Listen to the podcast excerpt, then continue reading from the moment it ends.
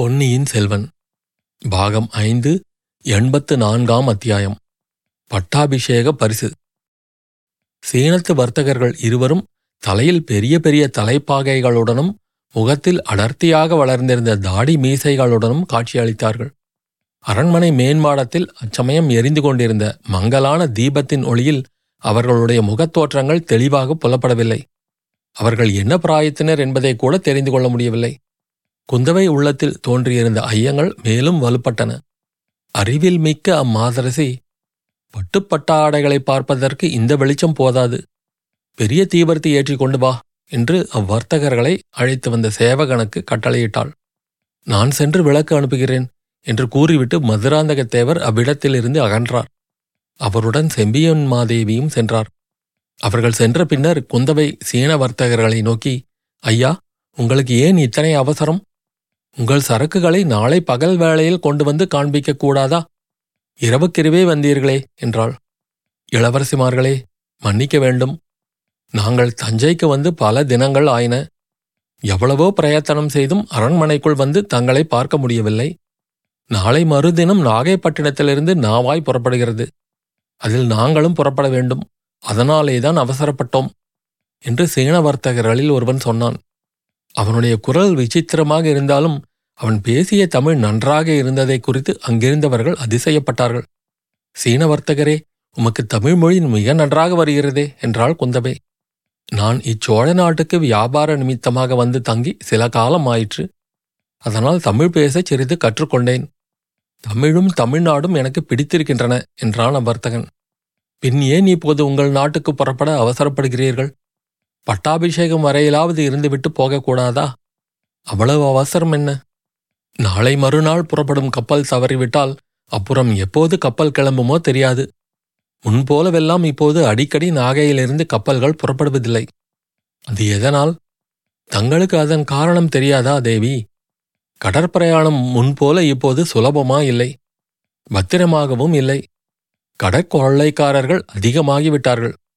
அரபு நாட்டிலிருந்து ஆவேச வெறி கொண்ட வீரர்கள் கப்பல்களில் ஏறி மேலை கடல்களிலும் கீழே கடல்களிலும் எங்கெங்கும் சஞ்சரித்து வருகிறார்கள் கடற்கரை ஓரங்களிலும் துறைமுகங்களின் சமீபத்திலும் கூட அவர்கள் வந்து காத்திருக்கிறார்கள் வர்த்தக கப்பல்களை கண்டதும் நெருங்கி வந்து பாய்கிறார்கள் ஊர்காவேசத்துடன் போர் செய்து கப்பல்களில் உள்ளவர்களையெல்லாம் கொன்று பொருள்களையும் கொள்ளை கொண்டு போகிறார்கள் இது காரணமாக இப்போதெல்லாம் வர்த்தக கப்பல்கள் தனித்தனியாக கிளம்பிச் செல்ல இயல்வதில்லை பத்து கப்பல்கள் இருபது கப்பல்கள் சேர்ந்து புறப்பட வேண்டியிருக்கிறது அவ்வாறு நாளை மறுநாள் புறப்படும் கப்பல்கள் போய்விட்டால் மறுபடி எத்தனை காலம் காத்திருக்க வேண்டுமோ தெரியாது தேவிமார்களே பெரிய மனசு செய்து நாங்கள் கொண்டு வந்திருக்கும் பட்டுப்பட்டாடைகளை பாருங்கள்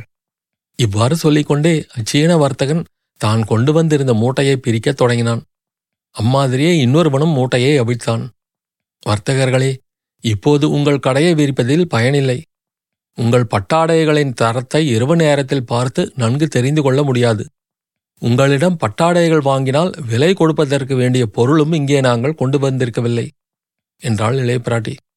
முதலில் பேசிய வர்த்தகன் உடனே மிக்க வியப்படைந்தவனைப் போல் எழுந்து நின்று கரங்களை விரித்து குவித்துவிட்டு இளவரசி தங்களிடம் நாங்கள் விலை கூறி பெறுவோமா நல்ல வார்த்தை சொன்னீர்கள் தாங்கள் இந்த பட்டாடைகளை ஏற்று அணிந்து கொள்ள மனமும் அதுவே நாங்கள் முன் ஜென்மங்களில் செய்த தவத்தின் பயன் என்று எண்ணி மகிழ மாட்டோமா விலை கூறி விற்பதற்காக நாங்கள் இந்த சரக்குகளை கொண்டு வரவில்லை பட்டாபிஷேக பரிசுகளாக கொண்டு வந்தோம் என்றான் அப்படியானால் நீங்கள் தவறான இடம் தேடி வந்தீர்கள் இங்கேயுள்ள எங்களில் யாருக்கும் பட்டாபிஷேகம் இல்லை முடிசூட்டிக் கொள்ளப் போகிறவர் இளவரசர் பொன்னியின் செல்வர் அவரை தேடிக் கொண்டு போய் உங்கள் பரிசுகளை கொடுங்கள் இல்லை தேவி சரியான இடம் தேடிதான் நாங்கள் வந்துள்ளோம் எதற்கேனும் பொன்னியின் செல்வரின் தயவை பெற வேண்டுமானால் முதலில் இளைய பிராட்டி குந்தவை தேவியின் தயவை பெறுவதுதான் அதற்கு உபாயம் என்று எல்லோரும் சொல்லுகிறார்கள் என்றான் சீனவர்த்தகன் இதை கேட்டு அங்கிருந்த பெண்ணரசிகள் அனைவரும் நகைத்தார்கள் எல்லாரும் என்றால் யார் அவ்விதம் எங்கே யார் பேசியதை நீங்கள் கேள்விப்பட்டீர்கள் ஏன் சாயே இன்றைக்கு இந்த நகரில் நடந்த உற்சவத்தின் போது கூடியிருந்த கூட்டத்தில் கூட பலர் பேசிக் கொண்டார்கள் தமக்கை சொல்லை தம்பி தட்டவே மாட்டார் என்று சொல்லிக் கொண்டார்கள் இதோ என் தோழனை வேண்டுமானாலும் கேளுங்கள் இத்தனை நேரம் சும்மாயிருந்த தோழன் ஆம் இளவரசிமார்களே அது உண்மைதான் பொன்னியின் செல்வருக்கு பட்டாபிஷேகம் என்றால் அது குந்தவை பிராட்டிக்கு பட்டாபிஷேகம் செய்த மாதிரிதான் என்று ஜனங்கள் பேசிக்கொண்டார்கள் இனிமேல் சோழ நாட்டில் பெண்ணரசுதான் நடக்கப் போகிறது அது நல்லரசாகவும் இருக்கும் என்று ஜனங்கள் சொல்லிக் கொண்டார்கள் மறுபடியும் இளவரசிகள் கலகலவென்று சிரித்தார்கள் ஆகையால் இளவரசிமார்களே கருணை கூர்ந்து இந்த பட்டாபிஷேக பரிசுகளை ஏற்றுக்கொள்ள வேண்டும் என்றான் ஒரு சீன வர்த்தகன் ஏற்றுக்கொண்டு பொன்னியின் செல்வரிடம் எங்கள் கோரிக்கையையும் சமர்ப்பிக்க வேண்டும் என்றான் இன்னொரு வர்த்தகன் என்ன கோரிக்கை பொன்னியின் செல்வரிடம் உங்களுக்கு என்ன காரியம் ஆக வேண்டும் முதலில் அதை சொல்லுங்கள் என்றாள் குந்தவை பிராட்டி தேவி அவரால் எத்தனையோ காரியம் ஆக வேண்டும் எங்களுக்கு மட்டுமல்ல சோழ நாடு முதல் சீன தேசம் வரையில் உள்ள எல்லா நாட்டு வர்த்தகர்களும் பொதுமக்களும் அருள்மொழிவர்மரைத்தான் நம்பியிருக்கிறார்கள் பராந்தக சக்கரவர்த்தியின் காலத்தில் கடல்களெல்லாம் பத்திரமாய் இருந்தன கடல் பிரயாணத்தில் புயல் காற்றினால் நேரும் அபாயத்தைத் தவிர வேறுவித அபாயம் இல்லாமல் இருந்தது கடலில் கப்பல்களை தாக்கி கொள்ளையடிப்பது என்பது கனவிலும் கேள்விப்படாத காரியமாயிருந்தது சோழ நாட்டு நாவாய்கள் வர்த்தகப் பொருள்களை ஏற்றிக்கொண்டு ராஜபாட்டைகளில் செல்வது போல் நிர்பயமாய் சென்று கொண்டிருந்தன மாணக்கவாரம் மாயுருலிங்கம் மாபப்பாளம் இலாமுரி தேசம் ஸ்ரீவிஜயம் சாவகம் கடாரம் காம்போஜம் ஆகிய கடல் சூழ்ந்த நாட்டு துறைமுகங்களுக்கு சோழ நாட்டு கப்பல்கள் சென்று ஆங்காங்கே இறக்குமதி ஏற்றுமதி செய்து கொண்டு எங்கள் சீன நாட்டுக்குச் சென்றன அவ்விதமே எங்கள் சீன தேசத்திலிருந்து புறப்பட்ட கப்பல்களும் சோழ நாட்டுக்கு தங்கு தடையின்றி வந்து கொண்டிருந்தன அந்த காலம் இப்போது பழங்கனவாக போய்விட்டது தேவி தங்களிடம் உண்மையை சொல்லிவிடுகிறோம் இந்த பட்டுப்பட்டாடைகளை நாங்கள் திரும்ப கொண்டு போனால் பத்திரமாய் எங்கள் நாட்டுக்கு கொண்டு போய் சேர்ப்போம் என்பது நிச்சயமில்லை வழியில் அராபிய கடல் கொள்ளைக்காரர்களிடம் இந்த பட்டாடைகளை பறி கொடுப்பதை காட்டிலும் சோழ நாட்டு இளவரசிமார்களுக்கு பரிசாக அளிப்பதே மிகவும் விசேஷமான காரியமல்லவா இவ்விதம் அந்த சீன வர்த்தகன் சொல்லி வந்தபோது குந்தவை தேவியின் கருவண்டுகளை ஒத்த கண்கள் நன்கு விரிந்து அளவிலா ஆர்வம் ததும்ப பெற்றவையாயின பொன்னியின் செல்வரால் அந்த காரியம் நடைபெறும் என்று நீங்கள் நினைக்கிறீர்களா பராந்தக சக்கரவர்த்தியின் காலத்தில் இருந்தது போல் கடற்பிரயாணம் அபாயமற்றதாகும் என்று எண்ணுகிறீர்களா மாணக்கவாரம் மாயூரலிங்கம் கடாரம் ஸ்ரீவிஜயம் முதலிய நாடுகளில் பொன்னியின் செல்வரின் புகழ் பரவும் என்று நம்புகிறீர்களா என்று கேட்டாள் நாங்கள் நம்புவது மட்டும் என்ன இந்த சோழ நாட்டு வர்த்தக பெருமக்கள் எல்லாரும் விரும்புகிறார்கள் ஏன் சற்று முன் நாங்கள் ஒரு சோதிடரிடம் போயிருந்தோம் அவரும் கூட சொன்னார் என்ன சொன்னார் பொன்னியின் செல்வர் பெரிய பெரிய கப்பல் படைகளை கொண்டு கடல்களை கடந்து செல்வார் கொள்ளைக்காரர்களின் கூட்டங்களை ஒழித்து விடுவார் கடற்பிரயாணத்தை முன்போல் நிர்பயமானதாக செய்து விடுவார் சோழ நாடு பராந்தக சக்கரவர்த்தியின் காலத்தில் அடைந்திருந்த பெருமையை மீண்டும் அடையும் என்றெல்லாம் ஜோதிடர் சொன்னார் ஆனால் இதற்கெல்லாம் சோழ நாட்டு இளவரசிகள் குறுக்கே நின்று தடை கிளப்பாமல் இருக்க வேண்டும் என்றும் கூறினார் இவ்வளவுதான் சொன்னாரா இளவரசிகளை பற்றி இன்னும் ஏதாவது அவதூறு கூறினாரா ஆஹா அவதூறா அப்படியெல்லாம் ஒன்றுமில்லை தேவி பழையாறை இளையபிராட்டியை பற்றியும் கொடும்பாளூர் கோமகளைப் பற்றியும் அவதூறு சொல்கிறவர்கள் இந்த சோழ நாட்டில் யாருமே இருக்க முடியாது அப்படி இருக்க இளவரசிகளின் தயவை எதிர்பார்த்திருக்கும் ஜோதிடர் மட்டும் துணிந்து சொல்வாரா வேறு என்னதான் அந்த ஜோதிடர் எங்களை பற்றி சொன்னார் இளவரசிமார்கள் இருவரும் சற்று முன் அவரிடம் வந்துவிட்டு போனதாக கூறினார் இரண்டு பேருக்கும் விரைவில் திருமணம் நடக்கும் என்று சொன்னார் தேவிமார்களே பட்டாபிஷேகத்து பரிசாக ஏற்றுக்கொள்ளாவிட்டால் திருமண பரிசாகவாவது இந்த பட்டு ஆடைகளை ஏற்றுக்கொள்ள வேண்டும் என்றான் முதலில் பேசிய சீன வர்த்தகன் இதை கேட்ட வானதி அக்கா இந்த சீன வர்த்தகர்கள் வெறும் வம்புக்காரர்கள் இவர்களை போகச் சொல்லுங்கள் என்றாள் கொஞ்சம் பொறு வானதி இவர்களுடைய வம்பு இன்னும் எவ்வளவு தூரம் போகிறது பார்க்கலாம் என்று குந்தவை சொல்லிவிட்டு வர்த்தகர்களை ஜோதிடர் வீட்டு வாசலில் யானையின் மீது வந்து நின்றவர்கள் நீங்கள்தானே என்றாள் ஆம் தேவி ஜோதிடர் வீட்டை தேடி போனதற்கு பயன் உடனே கிடைத்துவிட்டது நீங்கள் வந்திருப்பதை தெரிந்து கொண்டோம் உங்களை சந்திக்கும் பாக்கியம் இன்று எங்களுக்கு கிடைக்கும் என்று ஜோதிடர் கூறியதும் பலித்துவிட்டது அம்மாதிரியே ஆளூர் இளவரசியை குறித்து அவர் கூறியதும் பலித்துவிட்டால் எங்கள் கவலையெல்லாம் தீர்ந்துவிடும் வானதி மீண்டும் அக்கா இவர்களை போகச் சொல்லுங்கள் என்றாள் வர்த்தகர்களே உற்சவக் கூட்டத்தினிடையே யானை ஏறி வந்தவர்களும் நீங்கள்தானே அடிக்கடி நீங்கள் யானை மேலிருந்து கீழிறங்கி ஜனக்கூட்டத்தில் கலந்து கொண்டீர்கள் அல்லவா என்று குந்தவை கேட்டாள் ஆம் தேவி வரப்போகும் பட்டாபிஷேகத்தை பற்றி ஜனங்கள் என்ன பேசிக் கொள்கிறார்கள் என்று தெரிந்து கொள்ள விரும்பி அவ்வாறு கூட்டத்தில் புகுந்து சுற்றி வந்தோம் ஜனங்கள் என்ன பேசிக் கொண்டார்கள் பொன்னியின் செல்வர் முடிசூட்டிக் கொள்ளப் போவதைப் பற்றி திருப்தியாகத்தானே பேசினார்கள் இல்லை முடிசூட்டு விழாவை பற்றி யாருமே பேசவில்லை பின்னர் ஜனங்கள் எதை பற்றி பேசினார்கள் மதுராந்தகத்தேவரின் பக்தி மகிமையை பற்றியே பேசிக் கொண்டார்கள் அப்படி நல்ல விஷயமாகச் சொல்லுங்கள் பூங்குழலி கேட்டாயா என்று குந்தவை பூங்குழலியை பார்த்து சொல்லிவிட்டு மதுராந்தகத்தேவரை பற்றி இன்னும் என்னவெல்லாம் சொன்னார்கள் என்றாள் மதுராந்தகருடைய தியாக பண்பை பற்றி பேசினார்கள் சோழ ராஜ்யத்தில் அவருக்கு பாத்தியதை கொண்டாடும் உரிமை இருந்தும் ராஜ்யம் வேண்டாம் என்று சொல்லிவிட்டதை மிகவும் பாராட்டினார்கள் அப்படியா அதற்கு காரணம் என்ன சொல்லிக் கொண்டார்கள் மதுராந்தகத்தேவர் யாரோ ஒரு படகுக்கார பெண் மீது காதல் கொண்டு அவளையே பட்ட மகிழ்ச்சியாக்கிக் கொள்ளுவேன் என்று பிடிவாதம் பிடித்தாராம் அதனால் ஏற்கனவே அவர் கட்சியில் இருந்த சிற்றரசர்களின் மனம் மாறிவிட்டதாம் அப்படியானால் மதுராந்தகருக்கு பட்டம் கிடையாது பொன்னியின் செல்வருக்கே பட்டம் என்று சிற்றரசர்கள் சொல்லிவிட்டார்களாம் இம்மாதிரி ஜனங்கள் பேசிக்கொண்டார்கள் இளவரசிமார்களே அந்த பாக்கியசாலியான ஓடக்கார பெண் இங்கே இருந்தால் அவருக்கும் பட்டாடை பரிசு கொடுக்க விரும்புகிறோம் பூங்கொழிலி இப்போது தேவி கொடும்பாளூர் இளவரசி கூறியது சரிதான் இந்த வர்த்தகர்கள் வெறும் வம்புக்காரர்கள் இவர்களை உடனே போகச் சொல்லுங்கள் என்றாள் கொஞ்சம் பொறு பூங்குழலி உனக்கு என்ன கோபம் இவர்கள் உன்னை பற்றி ஒன்றும் தவறாக பேசவில்லையே புகழ்ச்சியாகத்தானே பேசுகிறார்கள் என்றாள் குந்தவை இவர்கள் என்னை பற்றி புகழ்ச்சியாகவும் பேச வேண்டாம் இகழ்ச்சியாகவும் பேச வேண்டாம் எனக்கு பரிசு கொடுக்கவும் வேண்டாம் என்று பூங்குழலி கிளம்பினாள் அம்மணி தாங்கள்தானா அந்த பாக்கியவதி ஆஹா ஜனங்கள் பேசிக்கொண்டது ரொம்ப சரி என்றான் சீன வர்த்தகர்களில் ஒருவன் இன்னும் என்ன வேறு பேசிக்கொண்டார்கள் என்று பூங்குழலி புன்னகையுடன் கேட்டாள் மதுராந்தகத்தேவர் தங்களை முன்னிட்டு இந்த சோழ ராஜ்யத்தையே தியாகம் செய்துவிட்டார் என்று கூட்டத்தில் ஒருவர் சொன்னபோது அதற்கு மறுமொழியாக இன்னொருவர் பூங்குழலி தேவிக்காக ஒரு ராஜ்யத்தை தானா தியாகம் செய்யலாம் என்னிடம் ஒன்பது ராஜ்யம் இருந்திருந்தால் அவ்வளவு ராஜ்யங்களையும் தியாகம் செய்திருப்பேனே என்று சொன்னார்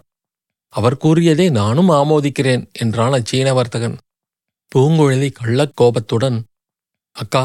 இந்த அதிக பிரசங்கி வர்த்தகரை உடனே தண்டிப்பதற்கு தாங்கள் ஏற்பாடு செய்ய வேண்டும் இல்லாவிட்டால் நானே பொன்னியின் செல்வரிடம் சொல்லி இவருக்கு தண்டனை வாங்கி கொடுப்பேன் என்றாள் இதை கேட்டுக்கொண்டு அப்போது மேன் மாடத்துக்கு வந்தார் மதுராந்தக தேவர் மாலை நேரத்து பூஜை செய்துவிட்டு கையில் மலர் பிரசாதம் எடுத்துக்கொண்டு வந்தவர் பூங்குழலியின் வார்த்தைகளை கேட்டு இந்த வர்த்தகர் கூறுவதில் தவறு ஒன்றுமில்லையே எதற்காக அவரை தண்டிக்க வேண்டும்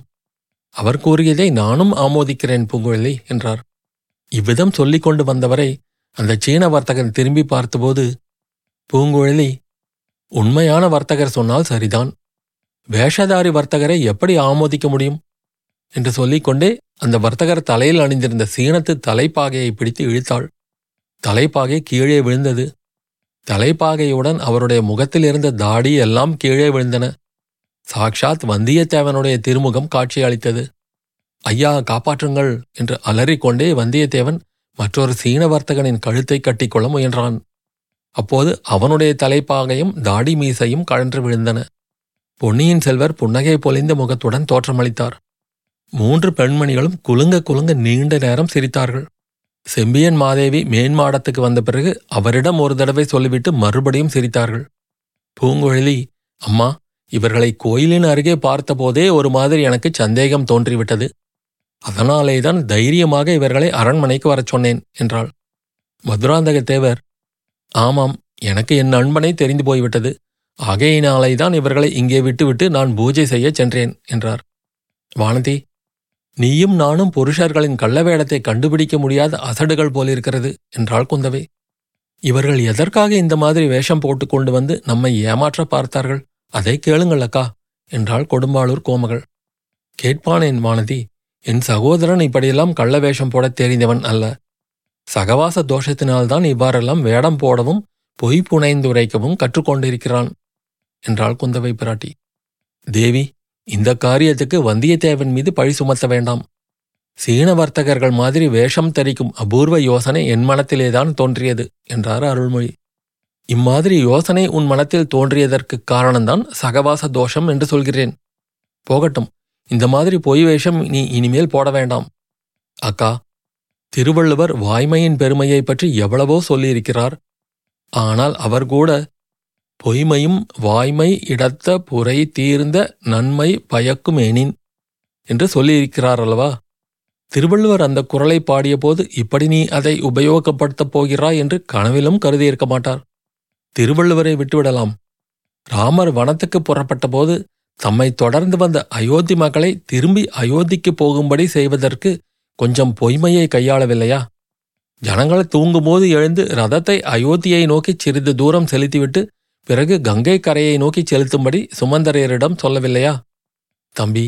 நீ எல்லா காரியங்களிலும் பிராமரை பின்பற்றுவதாயிருந்தால் எனக்கு மிக்க மகிழ்ச்சிதான் போகட்டும் நீங்கள் இந்த பொய் வேஷம் போனதால் புரை தீர்ந்த நன்மை என்ன உண்டாயிற்று அதை சொல்வாயா என்று கேட்டாள் குந்தவை நாங்கள் இன்னார் என்பதை காட்டிக்கொள்ளாமல் குடிமக்களின் கூட்டத்தில் புகுந்து அங்கும் இங்கும் அலைந்து அவர்களுடைய உண்மையான மனக்கருத்துக்களை அறிய முடிந்தது குந்தவை சிறிது ஆர்வத்துடன் மக்கள் மனக்கருத்தை பற்றி என்ன தெரிந்து கொண்டாய் தம்பி என்று கேட்டாள் எத்தனையோ தெரிந்து கொண்டேன் அக்கா முக்கியமாக இந்த சோழ சாம்ராஜ்யம் பராந்தக சக்கரவர்த்தியின் காலத்தில் இருந்தது போல் மகோன்னதமடைய வேண்டும் என்பதை மக்கள் எல்லாரும் விரும்புகிறார்கள் என்று அறிந்தேன் சற்று முன்னால் நானும் என் நண்பரும் சீன வர்த்தகர்கள் போல் வேஷம் போட்டுக்கொண்டு இருந்தோம் அல்லவா வேஷம் பொய்யாக இருந்தாலும் நாங்கள் கூறியதெல்லாம் மெய்தான் உங்கள் இருவரையும் சாலையில் சந்தித்துவிட்டு தஞ்சைக்கு நாங்கள் சென்றோம் தஞ்சையில் கோட்டை வாசலுக்கு அருகில் உண்மையாகவே இரண்டு சீன வர்த்தகர்களை கண்டோம் அவர்களிடம் விலை கொடுத்து இந்த பட்டு மூட்டைகளை வாங்கிக் கொண்டோம் அவர்களைப் போல் வேஷம் போட்டுக்கொண்டு திரும்பி வந்தோம் அராபிய கடல் கொள்ளைக்காரர்களைப் பற்றி நான் சற்று முன் சொன்னதெல்லாம் அந்த வர்த்தகர்கள் எங்களிடம் கூறியதுதான் அராபிய கடல் கொள்ளைக்காரர்களின் மூர்க்கத்தனத்தை நானும் என் நண்பரும் நேரிலேயே அனுபவித்திருக்கிறோம் தேவி எது எப்படியாயினும் பட்டாபிஷேக வைபவம் முடிந்ததும் நானும் என் நண்பரும் ஈழ நாட்டுக்கு புறப்படுவது நிச்சயம் அங்கே எங்கள் காரியம் முடிந்ததும் கடல்களுக்கு அப்பால் உள்ள இன்னும் பல நாடுகளுக்கும் செல்ல உத்தேசித்திருக்கிறோம் உயிருடன் திரும்பி வருவோமோ அல்லது போகும் இடங்களில் போர்க்களத்தில் உயிரை விட்டு வீர சொர்க்கம் எய்துவோமோ என்று தெரியாது ஆகையால் நாங்கள் புறப்படும் வரையில் நீங்கள் எல்லாரும் எங்களுடனேயே இருக்க வேண்டும் என்றும் எங்களுக்கு ஆசி கூறி விடை கொடுத்து அனுப்ப வேண்டும் என்றும் கேட்டுக்கொள்வதற்காகவே அவசரமாக தங்களை பின்தொடர்ந்து வந்தோம் இவ்வாறு பொன்னியின் செல்வர் கூறி வந்தபோது குந்தவை தேவியின் கண்களில் நீர் ததும்பியது பூங்குழலி தழுத்தழுத்த குரலில் யுத்தம் என்று எதற்காக ஏற்படுத்தியிருக்கிறார்களோ தெரியவில்லை மனிதர்கள் ஒருவரை ஒருவர் நேசித்து கொண்டு ஆனந்தமாய் இருக்கக்கூடாதா என்றாள் மகளே அப்படியல்ல உலகம் உள்ள வரையில் யுத்தம் இல்லாமல் தீராது பரமசிவனும் பரமேஸ்வரியும் யுத்தம் செய்ய வேண்டியிருந்ததே உலகத்தில் தர்மத்தை நிலைநாட்டுவதற்காக பிறந்தவர்கள் சிலர் உண்டு அவர்கள் யுத்தம் செய்யத்தான் வேண்டும் இவ்விதம் சிவபக்த சிரோமணியும் பரமசாதுவுமான செம்பியன் மாதேவி கூறியதை கேட்டு அனைவரும் ஆச்சரிய கடலில் ஆழ்ந்தார்கள் தியாயம் முடிவு